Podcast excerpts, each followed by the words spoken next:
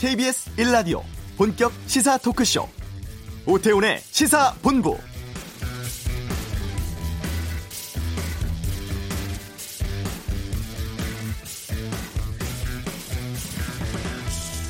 양극화와 불평등의 경제를 사람 중심 경제로 전환해 함께 잘 사는 나라로 가는 기반을 구축하고자 노력을 기울였습니다. 미래 신산업 육성과 벤처붐 확산 등 선도형 경제로 바꿔나가면서 대한민국의 미래 먹거리를 만드는 데 주력해 왔습니다. 임기 반환점을 둔 문재인 대통령 어제 수석 보좌관 회의에서 밝힌 경제에 대한 소회입니다. 취임 후 소득 주도 성장, 혁신 성장, 공정 경제 구호를 내걸고 경제 성장과 일자리 확충, 정의로운 분배를 달성해서 사람이 먼저인 사회를 실현하겠다는 구상이었습니다만 임기 절반의 성적표는 좋지 않아 보입니다. 홍남기 부총리도 어제 민간 활력 찾아보고자 노력했음에도 성장률이 정부가 약속했던 수준, 우리 경제가 가야 할 성장 경로를 따라가지 못하고 밑돈 점이 가장 큰 아쉬움이라고 밝히기도 했는데요. 오태오늘 시사본부 잠시 후 이슈에서 전문가 연결해 임기 절반 지난 현 정부의 경제 정책에 대해 짚어보는 시간 갖겠습니다.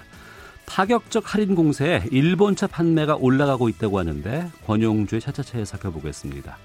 현직 의원들의 다양한 의견 들어보는 정치화투, 청와대 개각과 보수통합 등을 다루고 하재근의 문화살롱, 투병 중인 배우 윤정희 씨 소식 알아보겠습니다. KBS 라디오 오태오늘 시사본부 지금 시작합니다.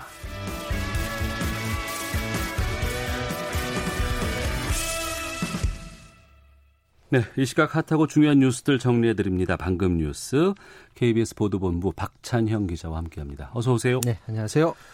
아시아나 항공 인수를 위한 우선 협상 대상자 오늘 발표된다고 하는데 나왔습니까? 음, 아직 결과는 안 나왔고요. 예. 지금 서울 시내 모처에서 금호산업이 지금 이사회를 열고 있다고 합니다.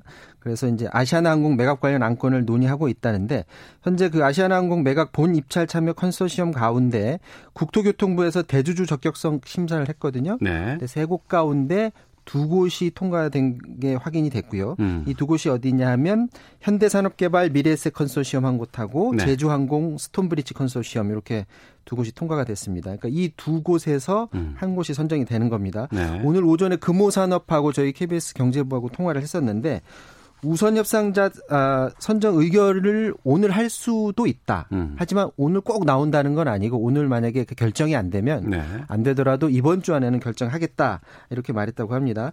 재계에서 지금 전망하는 것은 이 두 군데 가운데 현대산업개발 미래셋 컨소시엄이 훨씬 더 유력하다 이렇게 내다보고 있는데 왜냐하면 바로 이곳에서 써낸 매입 금액이 2조 5천억 원 정도 될 것이다 어. 이렇게 보고 있어요. 그리고 애경 컨소시엄은 1조 5천억 원 그러니까 액수에서 1조 이상 차이가 나기 때문에 현대산업개발 쪽이 훨씬 더 유리하다 이렇게 보여주고 있고요.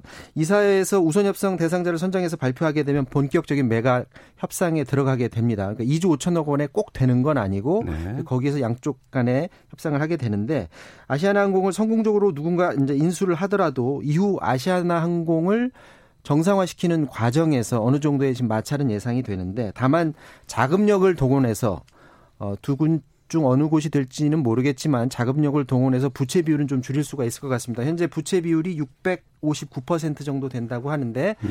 아, 돈을 그쪽에 넣게 되면 한 300% 이하로 내려갈 것 같다고 하고요. 그래도 상반기에 이곳 영업 손실이 1천억 원이 넘었다고 하고 한일 관계 때문에 또 한일 노선 이런 데도 지금 좋지를 않아서 이런 것들을 정상화시키는 과정에서 재무 구조만 바꾸는 게 아니라 아무래도 구조 조정에도 손을 댈 것 아니냐라는 전망이 나와서 그렇게 되면 이제 노조와의 마찰 이런 부분도 예상이 됩니다. 네.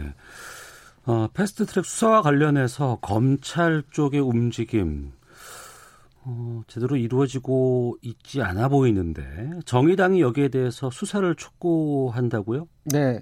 그 국회 내에서 4월이었죠. 패스트트랙 충돌 사건에 대해서 검찰이 자유한국당을 수사를 지금 빨리 하고 있지 않죠. 음. 원칙대로 수사를 한다 이렇게 말은 하고 있는데 지금 안 하고 있습니다. 심상정 정의당 대표가 오늘 의원총회에서 정의당이 오늘 검찰에 방문을 할 것이다. 그래서 자유한국당 의원들에 대한 윤석열 검찰총장의 침묵이 의미하는 게 뭔지 좀 물어보겠다.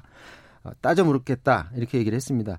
지금 이 사건이 벌어진 게 4월이니까 7개월이 됐고요. 네. 검찰이 이 사건을 넘겨받은 게 9월입니다. 그러니까 한 두 달 정도 시간이 지났는데 좀 뚜렷하게 지금 진척되는 건 없고 지금 들려오는 소식은 그때 이제 국회 방송 압수수색 뭐두 차례인가 하지 않았었나요? 아, 그랬네요. 그래서 예, 이제 예. 영상을 확보해서 누가 물리적 물리력을 행동을 했는지를 아마 확인하고 있는 것 같은데 조국 전 장관 가족 수사 때를 돌이켜 보면 그때 검찰 내부에서 수사하는 상황이 거의 실시간으로 밖으로 나오다시피 네. 수사 내용이 나왔었습니다. 그게 이제 올바른 게 분명히 아닙니다.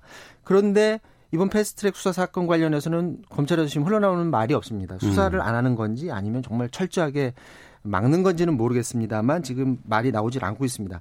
심상정 대표가 하는 얘기가 제1야당의 눈치를 보면서 검찰이 직무유기를 하는 것인지 일각의 우려처럼 검찰 개혁을 무력화하려고 한국당하고 서로 밀당하는 것 아니냐. 검찰은 분명히 입장을 밝혀라. 아, 이런 입장을 밝히고 있습니다. 오늘 검찰에 가서 윤석열 총장 만난다고 하더라도 들을 얘기가 지난번에 어, 국정감사, 국정감사 때 거의 비슷한 수준 나올 있었죠? 것 같아요. 예. 그냥 뭐 원칙에 따라 수사한다 이런 정도 얘기 나올 것 같은데 지금 모양새 봐서는 적어도 12월 패스트트랙 본회의에서 처리되는지를 지켜본 다음에 구체적으로 뭐가 나올지 이제 윤곽이 나올 것 같고요. 어. 지금 나오는 얘기는 어, 나경원 원내대표가 오늘 내일 중으로 어, 빠르면 오늘 내일 중으로도 이제 검찰에 출석할 것 같다 이런 얘기가 나오는데 다른 의원들은 소환하지 않고 아마도 나경원 원내대표 한 명만 아, 소환해서 조사하는 수준에서 검찰 음. 조사가 끝나지 않을까 이런 생각이 듭니다. 네. 수사는 그렇다 치고 앞서서 이제 수사가 혹시라도 이 패스트트랙 처리하는 것 본회의 처리 과정을 좀 지켜볼 수도 있다라고 말씀하셨는데 지금 국회에서 12월 3일 이후에 이제 부의하겠다고 지금 문희상 의장은 공언한 상황이고 네. 여야 간에 논의를 하라고 했었는데 어떻게 되고 있습니까? 지금 오늘까지 모양새를 보면 12월 초에 자유한국당하고 민주당을 비롯한 그 패스트트랙 처리를 추진했던 그 양쪽 간에 지금 충돌이 예상되는 그런 상황입니다. 네. 지난 4월 자유한국당이 패스트트랙 처리 관련해서 물리적 충돌이 있었죠. 근데 그런 상황이 다시 올지 안 올지는 모르겠지만 현재 오늘 상황까지만 보면 양쪽이 다 배수의 진을 쳐놓은 상태입니다. 민주당 이인영 원내대표가 오늘 원내대책회의에서 이렇게 얘기했어요. 합의가 이루어지지 않으면 법이 정해놓은 패스트트랙 일정대로 법안을 처리할 수밖에 없다. 그러니까 패스트트랙 안건이 국회에 부의되면 원안대로 표결 절차에 들어가도록 압박을 넣겠다라는 거죠. 이 원내대표 오늘 예정된 국회의장하고 교섭단체 3당 원내대표 회의 정례회동 지금 조금 전에 시작을 했습니다. 네. 이 정례회동을 언급하면서 법안 처리를 할 수 있는 날짜가 이제 20일 정도 남았으니까 지금 합의를 위한 노력을 시작하지 못하면 다시 대치 국면으로 갈 수밖에 없다. 아, 이렇게 얘기를 했습니다. 적어도 오늘 모임에서 이 모임에서 양측 간에 아, 삼자 간에 한 발짝 앞으로 나가는 뭔가가 반드시 나와야 된다라는 그런 얘기를 한 거고요. 한국당에서는 재선 의원들이 배수의 진을 쳤습니다. 재선 의원들이 오늘 조찬 모임을 가졌었는데 여기에서 패스트트랙 법안이 국회 본회의에서 만약 그대로 통과가 되면 네. 의원직 총사퇴, 자유한국당이 총사퇴를 하자 이 안을 지도부에 건의하기로 했다. 이렇게 얘기를 했습니다. 그러니까 당 지도부가 그런 마음을 가지고 패스트트랙을 철저하게 막아라 이런 얘기로도 들립니다. 양쪽 이 상황이면 그대로 12월 3일까지 아무것도 진척되지 않고 그대로 패스트트랙 안건이 본회의에 올라갈 가능성도 높아 보입니다. 음. 재판은 출석하지 않고 있습니다만 또 골프장에서 골프 치다가 이제 그 모습이 포착이 됐죠. 전두환 씨. 즉각 구속을 촉구하는 집회가 오늘 있다고요? 네, 있습니다. 그때 그 모든 언론사들이 한 곳에서 이제 단독 보도한 다음에 예, 모든 언론사들이 그 영상을 틀었는데 그때 굉장히 인상적이었던 게 나랑 광주랑 무슨 상관이 있는데 라고 전두환 씨가 그런 얘기를 했습니다. 굉장히 많은 분들이 분노를 하셨을 텐데 이 전두환 씨가 5.18 헬기 사격을 증언한 고 조비오 신부에 대해서 사자명의 훼손 혐의로 지금 재판을 받고 있고 어제 또 재판을 받았는데 역시 아홉 번째 재판이었는데도 나오질 않았습니다. 안 나온 이유는 알츠하이머병 그 건강상의 이유일 텐데 골프도 이제 그렇게 정정하게 치고 있는 사람이 어떻게 재판장에 나올지 않느냐 국민들은 음. 이해하지를 못하는데 아, 그, 안 나오는 이유는 지금 법원만 이해를 하는 것 같습니다. 건강상의 이유를 지금 받아들였으니까 5.18 기념재단 측이 영상만 봐도 전두환 씨의 의식이 또렷해 보이는데 전 씨가 불출석하는 건 타당하지 않다 해서 반드시 재판에 나오도록 해야 된다 이런 입장을 내놨었고요. 이 비디오가 공개된 이후에 재판부는 다음 달 16일에 또 재판이 있는데 여기서 불출석 취소 여부를 결정하겠다. 그러니까 한발 이제 뒤로 물러선 그런 입장을 내놨습니다. 네. 이런 상황에서 이제 재판부를 압박하기 위해서 5.18 역사 왜곡 처벌 농성단이 오늘 오후 2시에 연희동 전두환 씨 집 앞에 찾아가서 전두환의 즉각 구속 그리고 재판을 촉구하는 집회를 연다 이런 계획입니다. 네, 방금 뉴스 KBS 보도본부 박찬영 기자였습니다. 고맙습니다. 이어서 이 시각 교통 상황 보겠습니다. 교통정보센터의 공인혜 리포터입니다. 네, 이 시각 교통정보입니다. 점심 식사 후 졸음 운전에 조심하, 조심하셔야겠습니다. 서울 시내 올림픽대로 잠실종 한강대교 부근에서 사고가 발생했는데요. 노량진 수산시장부터 이 여파를 받고요. 반대 공항 쪽 성산대교에서 가양대교 사이 정체는 작업 때문입니다. 내부순환도로 성수 분기점 방향 홍지문 터널 부근 2차로에 고장난 차 서 있어서 홍제 램프부터 제속도를 못 내고 있고요. 고속도로는 제2중부고속도로 대전 쪽입니다. 하원천 터널 부근 2차로 도로와 갓길에서 배수로 보수 작업을 하고 있어서 산곡 분기점부터 7km 구간 정체가 극심하니까요. 중부고속도로 이용하시는 편이 낫겠습니다. 다음은 작업으로 정체가 심한 구간들이 있는데요. 경부고속도로 부산 쪽 한남에서 서초 서울 요금소 부근으로 밀리다 천안 부근으로 7km 구간 정체되는 이유 작업에 여파고요. 평택 제천고속도로 제천 방향 남한성 부근 2차로와 갓길에서 비타면 보수 작업 중이라 서안성부터 7km 구간에서 쭉 밀려 지납니다. 주변 다른 길 이용하시는 것이 좋겠습니다. KBS 교통정보센터였습니다.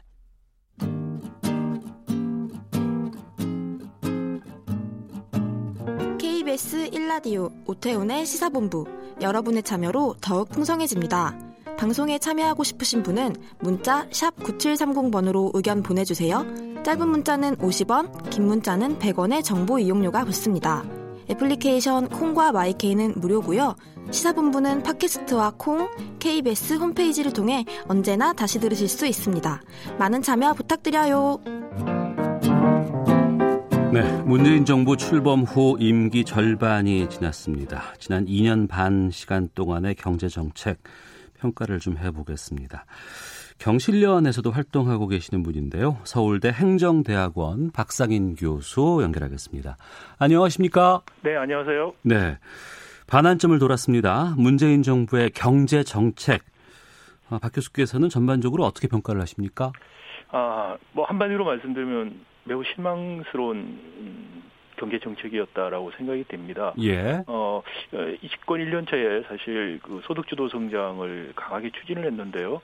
원가 경쟁력 위주의 우리 경제 구조를 두고 소득 주도 성장을 통해서 어, 성과를 본다는 게 어렵다라는 측면에서 정책 우선순위가 잘못돼서 정책 실패가 있었고요. 네. 그 이후에 2년차 들어와서부터는 갑자기 보수 정권 경제 정책과 유사한 방향으로 가면서 단기적인 경기 부양 정책 위주로 좀 선회해 버렸다. 그래서 음. 어, 어떻게 보면 중심을 경제 정책이 중심 자체를 잘 못 잡고 있는 것이 아닌가. 네. 그런 의미에서 매우 실망스럽다는 말씀을 드리고 싶습니다. 예. 전반적으로 매우 실망스럽다라고 의견 주셨는데요. 어, 대외 경제 상황이 좋지 않아서 세계적으로 경치, 경기가 침체된 상황이기 때문에 그럼에도 불구하고 우리 정부는 좀 잘 해 가고 있다. 고민정 청와대 대변인은 어제 라디오에서 이렇게 밝혔는데 글로벌 경기가 좋지 않은 것도 사실이고 또 이에 비해서 우리 수준은 어느 정도라고 보십니까? 네, 이 정부에서 이제 계속해서 지금 말씀하신 부분을 통해서 우리 경제가 위기가 아니고 괜찮다는 말을 반복하고 계시는데요. 네. 어, 뭐 그런 말을 하는 어느 정도의 근거가 있습니다. 예를 들어서 이제 거시적인 지표들 음. 성장률 같은 거 보면은 OECD 다른 나라보다 상대적으로 양호하다. 네. 그리고 성장률 우리도 많이 원래 떨어졌지만 예측보다 다른데 더 떨어진 나라도 있다. 뭐 이런 이야기들을 주로 하시는 거죠. 네. 그런데 네. 어 단지 그런 것이 성장률 지표를 다른 횡단면적으로 다른 국가하고 비교하는 것만으로 한국 경제를 진단한다는 것이 저는 굉장히 한국 경제 상황을 안이하게 보고 있다라는 걸 반증하고 있다고 생각이 되고요. 네. 네 성장률 같은 경우도 추세를 좀 볼 필요가 있어요. OECD 국가들 우리보다 소득이 낮은 높은 나라들이 일정한 낮은 성장률에서 일정한 수준을 유지하고 있었던 거와 우리 같이 급격하게 지금 성장률이 떨어지는 나라들을 그렇게 단순하게 비교하면 안 된다는 것이고요. 음. 그리고 이렇게 추세적으로 성장률이 떨어지는 것이 우리 제조업 경쟁력의 위기 그리고 수출 감소 어, 그 평균 가동률 감소 이게 한 2011년부터 쭉 나타나고 있는 문제입니다. 네. 근데 거기에다가 또 어, 소득 분배 불평등 측면에서 볼 때도 계속해서 불평등 문제가 이슈가 되고 있죠. 청년 문제, 노인 빈곤 문제 이런 전반적인 사회적인 것들이 추세적으로 지금 나빠지고 있다는 것들. 그래서 음. 이것들은 단기적인 재정적인 정책이 아니고 네. 구조적인 변화를 필요로 하는 것이다. 음. 근데 그런 구조 변화를 할 수 있는 일종의 골든 타임이 문재인 정부인데 그 동안에 특별한 대책 없이 단기적인 대책만 내놓고 그리고는 거시 지표를 비교해서는 괜찮고 위기가 아니다라는 말을 되풀이함으로 인해서 오히려 신뢰를 잃고 있는 것이죠. 정부가 정말 우리 경제를 객관적으로 정확하게 바라보고 있는 것인가라는 의문을 갖게 하는 것이죠. 네. 하나씩 좀 짚어보도록 하겠습니다. 먼저 경제 성장률 올해가 2%가 안 될 수도 있다 이런 예측 나오고 있거든요. 네. 낮은 경제 성장률 그리고 수출도 계속 줄고 있는 상황인데 이건 어떻게 봐야 합니까? 원래 뭐 원래 목표 한 2.6% 이야기하다가 계속 지금 어, 조정을 하고 있고요. 예. 지금 봐서는 2%안 될 가능성이 큽니다. 네. 4분기에 1% 정도 성장을 해야 되는데 어, 상당히 급격한 성장이 되는 것이죠. 그 가능성이 좀 낮아 보이고요. 어, 우리가 수출 낮아지는 이유, 성장률이 낮아지는 문제, 수출 안 되는 문제가 외부적인 요인도 사실 많이 있습니다. 미중 무역 갈등에서 생기는 특히 이제 중국 어, 무역량 감소가 우리한테 아주 직접적인 영향을 주고 있는 부분들이 있고요. 그런 어, 대외적인 요인들이 있어서 나빠지는 부분 당연히 있습니다. 그럼에도 불구하고 제가 말씀드린 것처럼 이게 구조적인 문제들을 무시할 수 없다는 것이죠. 우리 원가 경쟁력 위주의 제조업들이 이른바 low-end 제품에서 중국 기업이나 이런 어, 어, 기업들한테 대체를 되기 시작하고 네. 그리고 나서 어, 새로운 성장 동력이라는 게 지금 보이지 않고 이 불안감들이 큰 것이죠. 음. 어, 그런 의미에서 우리 이, 이 정부가 뭐 지표가 괜찮고 이런 말을 해도 시, 체감을 못하는 이유 중에 하나도 바로 이런 미래에 대한 불안감이죠. 이 네. 정부 정책이 지금 괜찮다 그러고 단기적인 재정 정책 위주로 가는데 그럼 지금 어려움이 좀 지나면 좋아질 것인가라고 물었을 때 음. 저는 자신 있게 그럴 것이라고 말하는 정부 관계자를 본 적이 없습니다. 네. 우리 구조가 이대로 가는데 이게 정말 단기적으로 좀 어, 세계 경기 나빠지는 거 지나면 우리도 좋아질 것인가? 거기에 대해서 과연 정부가 자신 있게 대답할 수 있을까?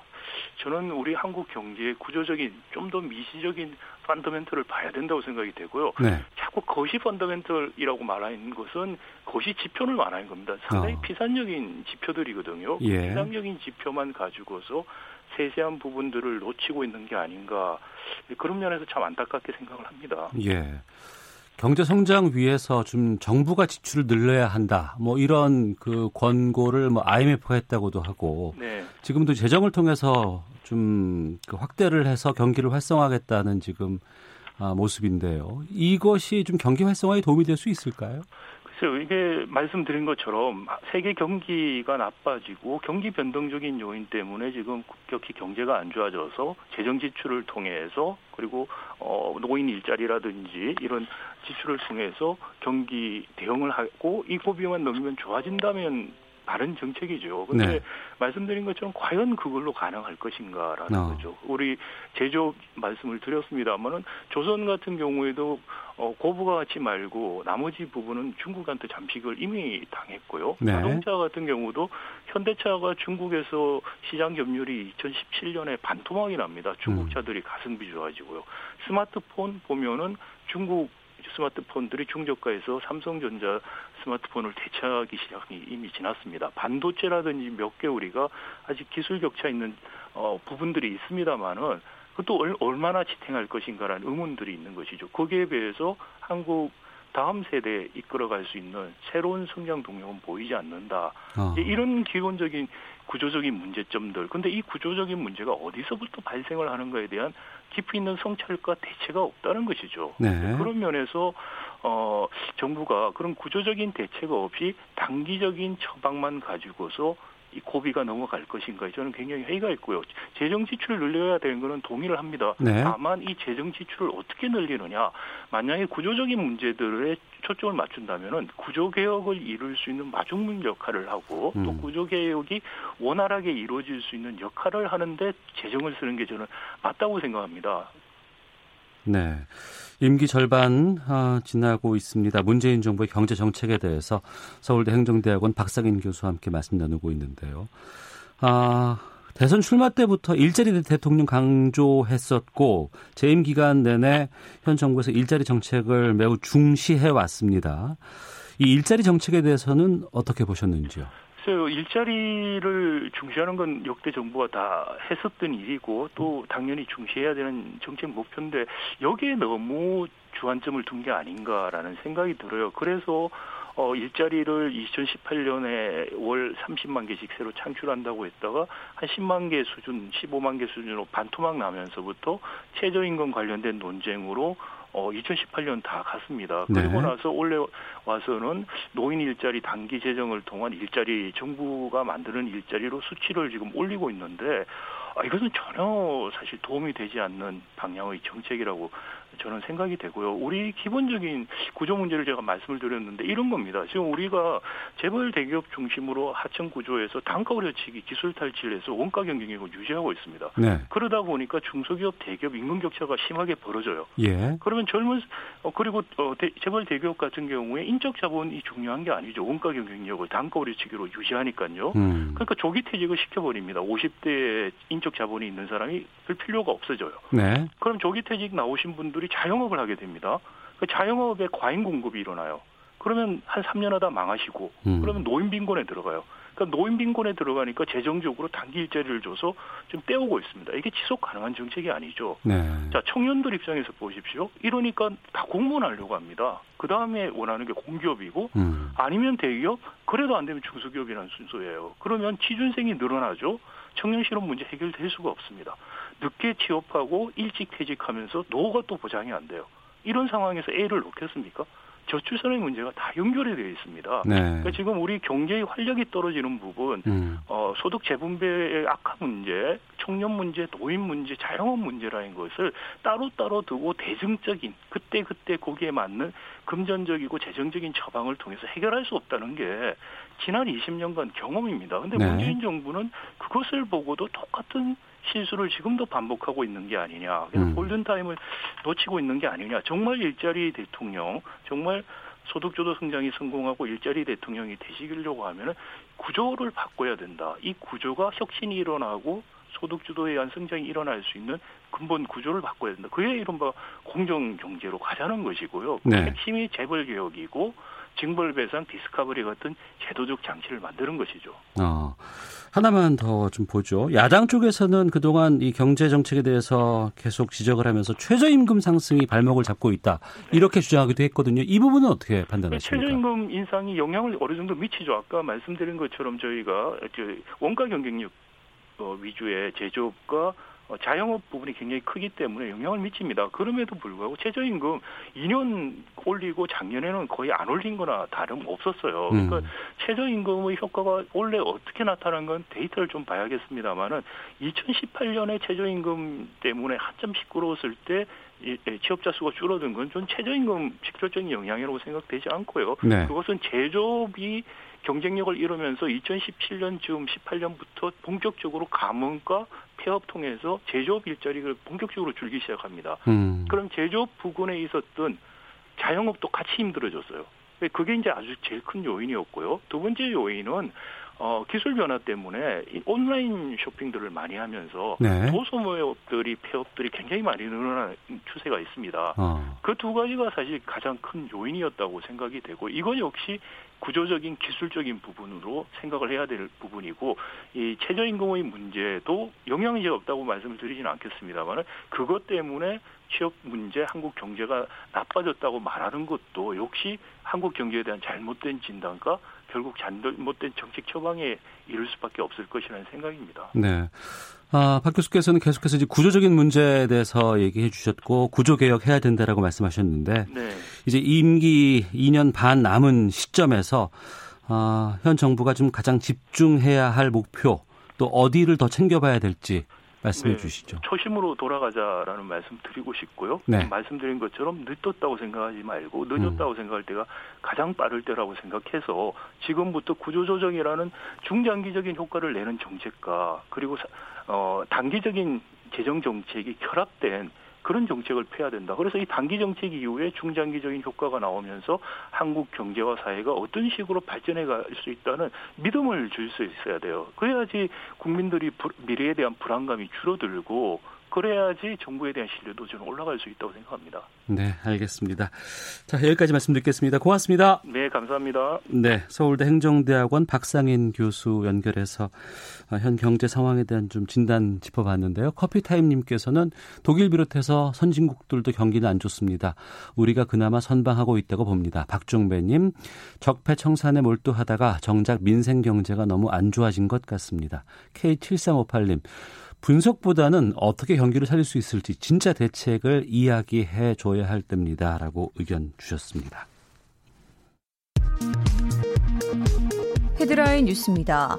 독도 헬기 추락 사고 범정보 현장 수습 지원단은 오늘 소방대원으로 추정되는 시신 한 구를 발견했다고 밝혔습니다. 시신은 추락한 헬기 동체에서 이헬이 떨어진 곳에서 발견된 것으로 알려졌습니다.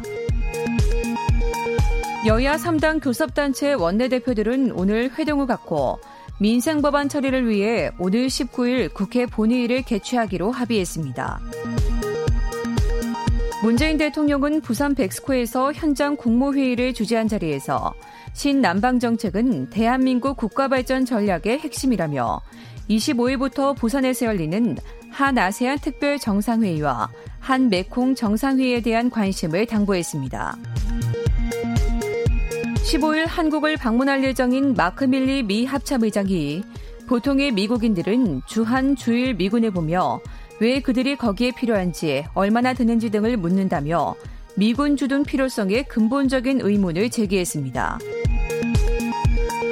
국세청이 고가 아파트나 고액 전세 세입자 등 자금 출처가 불분명한 탈세험이자 220여 명에 대해 세무조사에 착수했습니다. 지금까지 헤드라인 뉴스 정한나였습니다.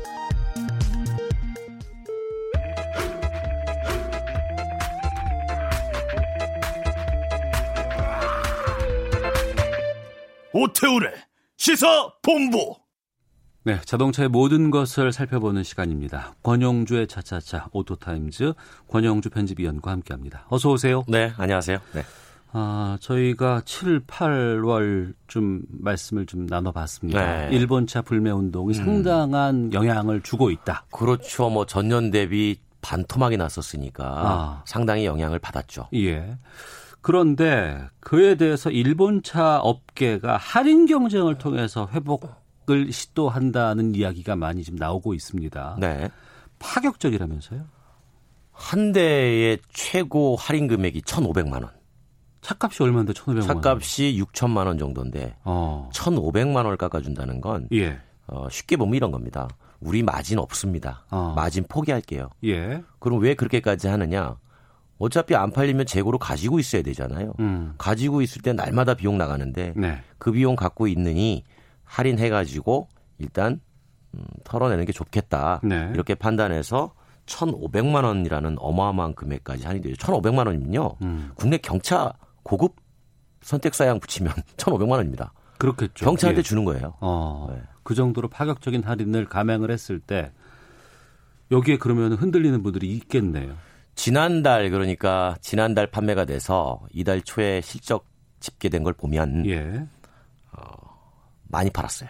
아 그래요? 예, 많이 샀단 얘기예요. 그렇죠. 일본차 전체에서 약간 2,100대 정도 나갔는데 음. 이게 전월하고 비하면 어, 상당히 많이 늘어난 겁니다. 네. 특히 뭐 혼다 같은 경우에는 월 최고 판매를 기록했었으니까. 월 최고 판매. 그렇죠. 어, 어 1,500만 원 할인해 주니까 600대가 동시에 팔려 나갔단 말이죠. 예. 한 차종에. 어. 이럴 정도로 그만큼 할인의 효과는 컸다라고 하는 거고요. 예. 어, 그나마 이제 도요타 자동차는 그동안 할인을 하지 않고 어, 기다렸는데 음. 이제 연말이 다가오면서 역시 재고로부터 자유롭지 못하니 네. 도요타 자동차도 이제 할인을 시작했단 말이에요. 음. 그러면 이제 12월 달에 11월 판매 실적이 잡힐 때는 네. 도요타도 많이 늘어날 것이다. 어. 이렇게 보는 거죠. 예. 뭐 개인이 구매한다는 걸 우리가 뭐라고 할 어, 수 없습니다. 네네네. 예. 하지만 이제 여러 가지 좀 신경 써야 될 부분들이 좀 있지 않을까 싶은 생각이 들기도 네. 하고요. 그리고 이제 그 신규 등록 번호판 네. 이게 그 앞에 세 자리로 바뀌었잖아요. 바뀌었죠. 예. 이것 때문에 일본 차 구매하는 거 망, 망설이는 분들, 눈치 보는 분들 많이 있다고 하지 않았었습니까? 그렇죠. 여전히 눈치 많이 봅니다. 네. 아, 이 부분에 대해서. 음.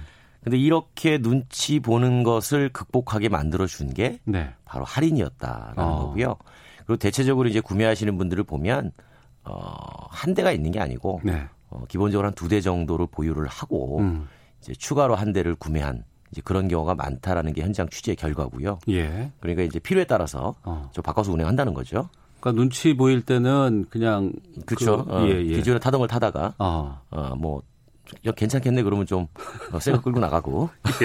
어, 근데 어쨌든 그 앞번호 세 자리가 구매에 영향을 미친 것만큼은 분명한 사실이에요. 그런데 어. 이제 시간이 지나면 예. 매달 우리나라에서 전체 신차 중에 음. 1년에 아, 150만 대 정도 판매되는데 한 달에 따지면 한 12만 대, 13만 대 정도 신차로 등록이 되는 거거든요. 네. 그러면 한 3, 4개월 지나면 음. 벌써 한 50만 대 이쯤 올라갑니다. 네. 그럼 많이 보이겠죠. 어, 그럼 덜 눈치 볼수 그렇죠. 있겠다. 그럼 이제 덜 눈치 보게 되는 거죠.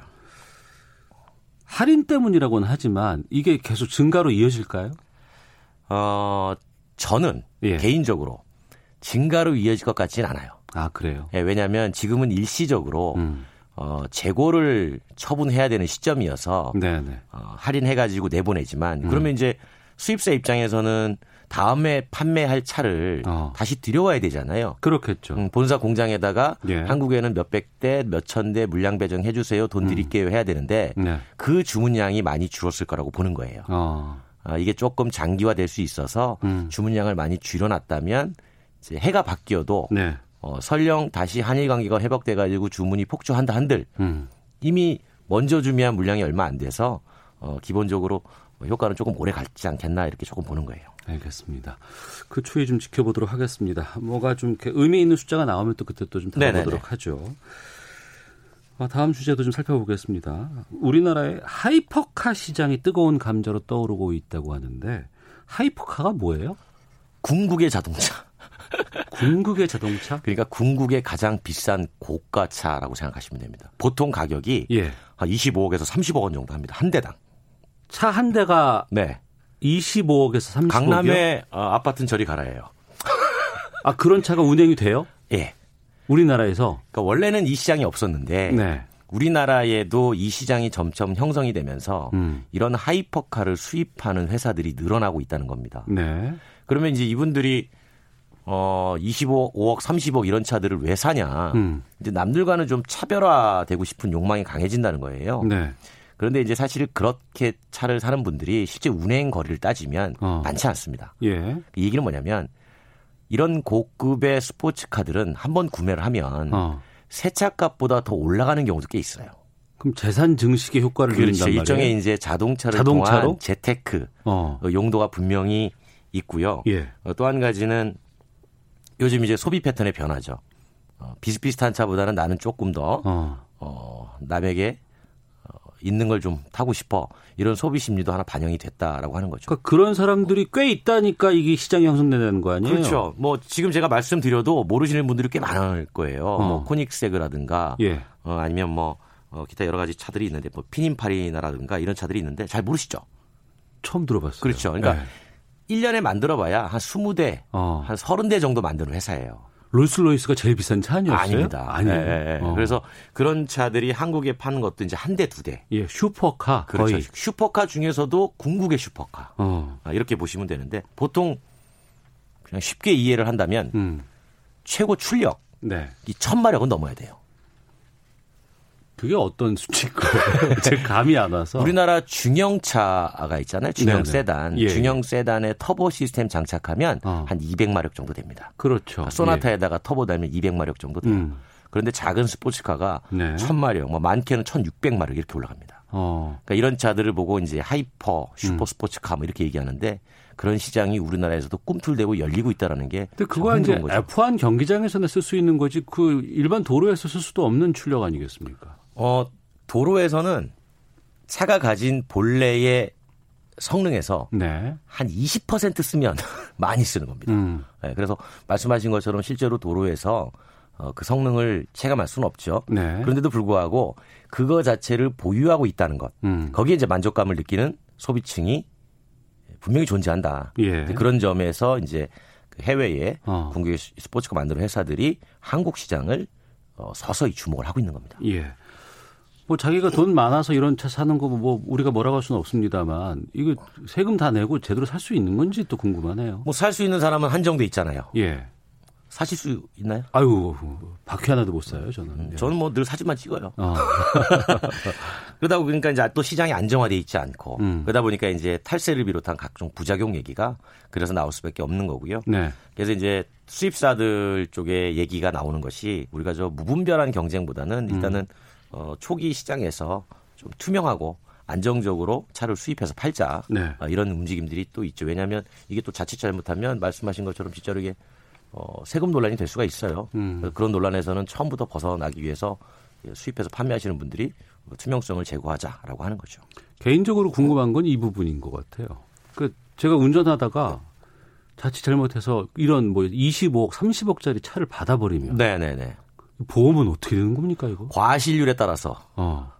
정해지는 거죠. 예. 를 들어서 5대 5다. 어. 그러면 전체 수리 금액의 예. 5대 5를 부담하는 겁니다. 그러면 내 차는 원래 고치는 게 50만 원인데 예. 상대방 차는 고치는 게 500만 원이다. 어. 그럼 550만 원 나누기 2 이렇게 되는 거죠. 보험으로 감당도 안 될 것 같은데요. 제 보험으로는. 네. 그래서 이제 그럴 경우에는 어, 특별히 보험에 특약을 해가지고 음. 더 높여놔야 돼요. 만약에 사고를 대비해서. 8156님 hypercar 이런 거 돌아다니는 거 보면 뒤, 뒤에 배기구에서 불 나오던데요. 소리는 귀가 아픕니다라는 의견도 보내주셨습니다. 자, 권용주 차차차 오토타임즈 권용주 편집위원과 함께했습니다. 고맙습니다. 감사합니다. 예, 잠시 후 2부 정치와도 준비되어 있습니다. 아, 그리고 화제근의 문화살롱 배우 윤정희 씨의 알츠하이머 투병 소식 살펴보도록 하겠습니다. 뉴스 들으시고 2부에서 뵙겠습니다.